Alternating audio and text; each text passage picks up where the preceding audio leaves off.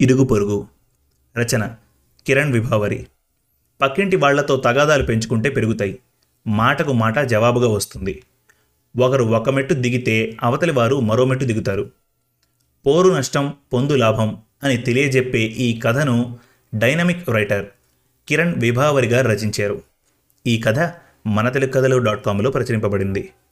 మీకు చదివి వినిపిస్తున్నది మనోజ్. ఇక కథలోకి వెళ్దాం. ఏం పోయే కాలం వచ్చిందర్రా? మాస్కులు అవి మా ఇంటి ముందు పడేస్తున్నారు. మేం జబ్బు పట్టి పోవాలనా? పాడు మనుషులు పాడు బుద్ధులు. అమ్మమ్మ ఎవరిని తిడుతుందా అని బయటకు వచ్చి చూశాను. పక్కింటి ఉమాదేవి గారు మాస్కులు మా బాల్కనీలో పడేశారు. అది చూసిన మా అమ్మమ్మ వాళ్ళను ఎకబిగిన తిడుతోంది. వాళ్ళు కూడా ఘాటైన సమాధానాలు ఇస్తూ ఏదో అంటున్నారు.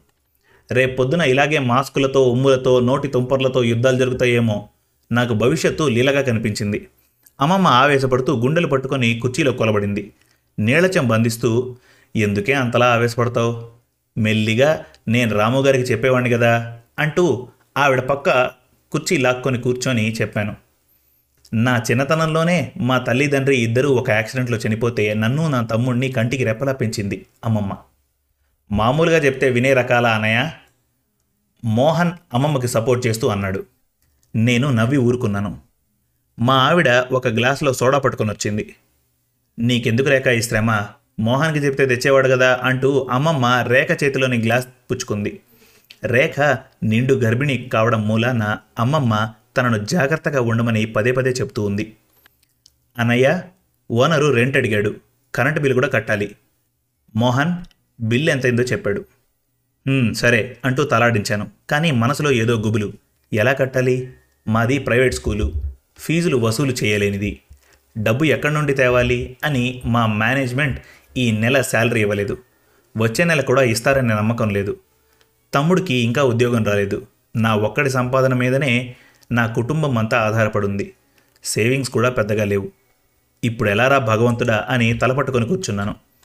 అన్నిటికీ ఆ రామయ్య తండ్రి ఉన్నాడురా. ఆయన చూసుకుంటాడులే. నా మనసును గ్రహించి అమ్మమ్మ సముదాయించింది. నవ్వి ఊరుకున్నాను. వంటింట్లోంచి ఏదో పెద్ద శబ్దం వస్తే పరుగున అందరం అటెళ్ళాం రేఖకు పురిటి నొప్పులు మొదలైనట్టున్నాయి.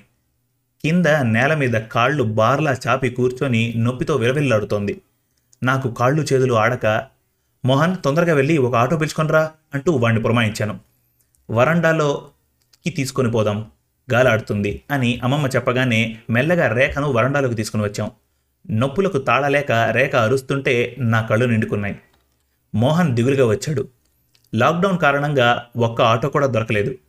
అంబులెన్స్కి ఫోన్ చేస్తే ఎంగేజ్ వస్తోందట. నాకేం చేయాలో పాలుపోలేదు. అంతలో ఉదయం గొడవ పెట్టుకున్న ఎదురింటి ఉమాదేవి గారు గేటు తీసుకొని పరుగు పరుగున వచ్చారు. ఏంటి పిన్ని నొప్పులు స్టార్ట్ అయ్యాయా? అంటూ అమ్మమ్మని అడిగింది. అమ్మమ్మ బాధగా అవునన్నట్టు తల ఊపింది. వెంటనే పరుగున వాళ్ళ ఇంటికి వెళ్ళి వాళ్ళ ఆయన్ను వెంటేసుకొని వచ్చింది. వాళ్ళ కారులో రేఖను దగ్గరలోని ప్రసూతి ఆసుపత్రికి తీసుకుని వెళ్ళాము. డాక్టర్లు ప్రసవ వేదన పడుతున్న నా భార్యను ఐసీయూలోకి తీసుకుని వెళ్ళి తలుపులు వేశారు. ఏదో కొంత గండం గట్టెక్కినట్టయింది. పొద్దున జరిగిన దానికి ఏమనుకోకు ఉమా? అమ్మమ్మ ఉమాదేవి గారి భుజం మీద చెయ్యేసి చెప్పింది. ఇక మన భారతీయ సంస్కృతిలో ఈ ఇరుగు పొరుగు ఆత్మీయతలు కలహాలు కవ్వింపులు ఇవన్నీ ఒక భాగమే. ఈ రోజును తిట్టుకొని కొట్టుకున్న వాళ్ళు తెల్లారికల్లా కలిసిపోతూ ఉంటారు. ఉమాదేవి గారిని చూస్తే భలే ముచ్చటేసింది. పొద్దున్న జరిగినది మనసులో పెట్టుకోకుండా ఈ లాక్డౌన్ వేళలో కూడా సహాయం చేసిన ఆమె పెద్ద మనసుకు ఎన్ని కృతజ్ఞతలు చెప్పినా తక్కువే. మాది తప్పులే పిన్ని. మా అత్తగారి సంగతి నీకు తెలుసు కదా. నలభై రూపాయలు పెట్టి కొన్న మాస్కు ఒక్క రోజుకి వాడి పడేస్తామా అని ఉతికి ఆరేశారు అయితే క్లిప్పు పెట్టకపోవడం చేత గాలికి అది మీ ఇంట్లో పడింది. ఎవరికైనా బాధేస్తుందిలే. అసలే కరోనా కాలం. ఉమాదేవి జరిగింది చెప్పుకొచ్చారు. మా అమ్మమ్మ కూడా అంతే ఆంటీ. మా మోహన్ నవ్వుతూ చెప్పాడు. అంతలో కంగ్రాట్స్ అండి మీకు మహాలక్ష్మి లాంటి ఆడపిల్ల పుట్టింది. అని నర్స్ నవ్వుతూ చెప్పేసరికి అందరి మొహాలు వెలిగిపోయాయి. మొత్తానికి తల్లి బిడ్డ క్షేమం. అంతా నీ వల్లే ఉమా నీ రుణం తీర్చుకోలేనే. అమ్మమ్మ ఉమగారి చేతులు పట్టుకుని చెబుతుంటే అయ్యో అంత మాటలు ఎందుకు పిన్ని అంటూ కౌగిలించుకుంది. జనరల్ వార్డులోకి షిఫ్ట్ చేశాక నా బిడ్డను చూడ్డానికి గదిలోకి వెళ్ళాను.